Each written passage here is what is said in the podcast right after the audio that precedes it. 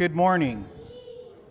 This past Friday and Saturday at the community of St. Demetrius of Chicago, St. Andrews, St. George, and St. Demetrius part- partook in a lock in.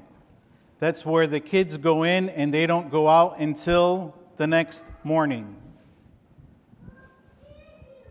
And as I was talking to some individuals about the icon of the Nativity, which I'm sure most of you have in your bulletin, the icon that's in the bulletin is different than the icon that we have here at St. George.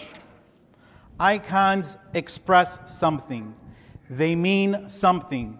For example, the icon of the Annunciation, you see that the archangel, Gabriel, whose icon is over here to my left, your right, here the archangel, his feet are together. There, the archangel's feet are separate, as if he's running to express and to tell the good news to the Virgin Mary. The icon of the Nativity is something that has great meaning. There's a lot going on in the icon. We see first and foremost, in the middle, the Theotokos. And notice how she is larger than the other figures in the icon. What you may not know is that there are three stars on her veil. She was a virgin before, during, and after. And if we could see here the same thing, the three stars. Icons express something to us, they mean something.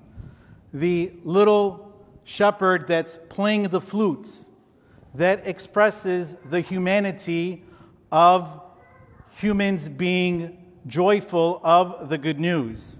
The archangel, I'm sorry, the angels that are above the icon, they are giving good tides.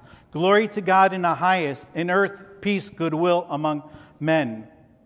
The icon that you have in your hands, the three magi with the three gifts we don't have here at St. George the three magi, but those gifts mean something.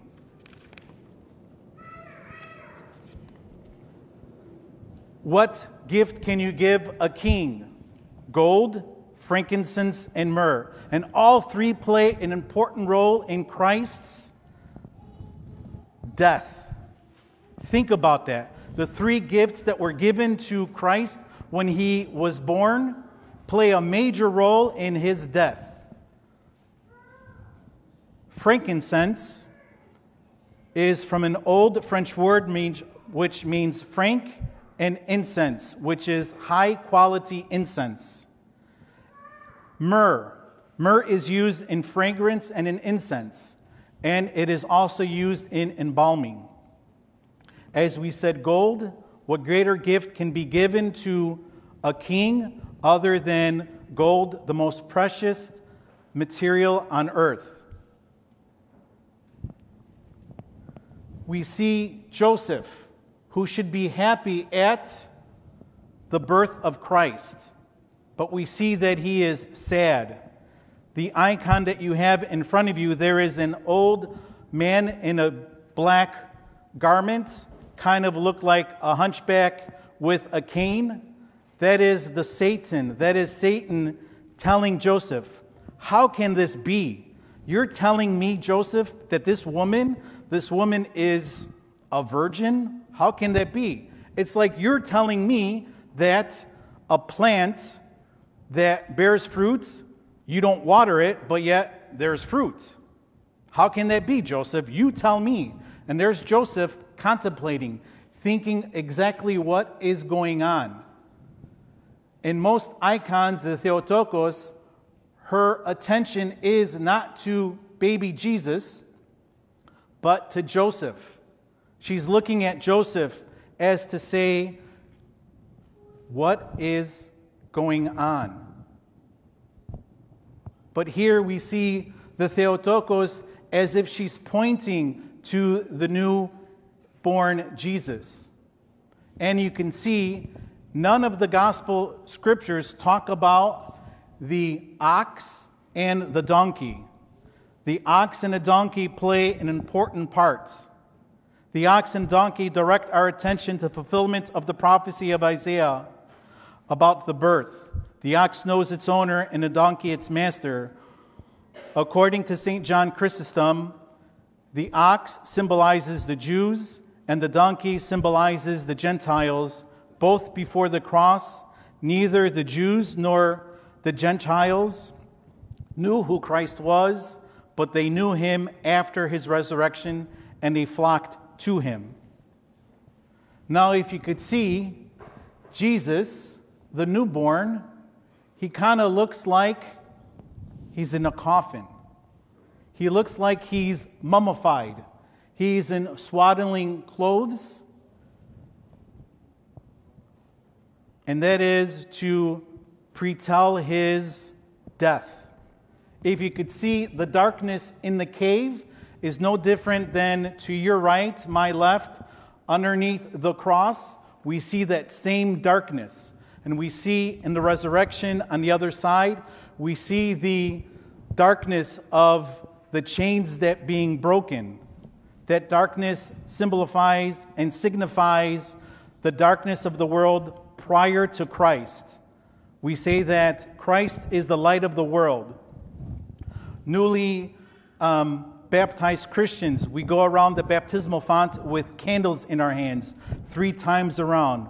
We lead newlyweds around the auxiliary table with candles in their hands, the gospel going before them to show that Christ is the light of the world. You see, all of this is important to us. These icons express something to us. And there is something interesting. The Theotokos did not have any pain when she gave birth to Christ. Think about that. She had no pain for you mothers that have given birth. You know what childbearing is like, the pain that you are in for hours, sometimes days. The Theotokos did not have any pain when she gave birth. However, she felt the pain when Christ was crucified. These all play an important role, and it is important for us to realize that these icons are on the wall to tell us something, and they tell us a story. The old adage says, a picture is worth a thousand words. Icons are deeper than that. The icon of the Nativity of Christ is bigger than time and space. It is important for us to take the opportunity to look at icons and to think about them and to think about their true meaning.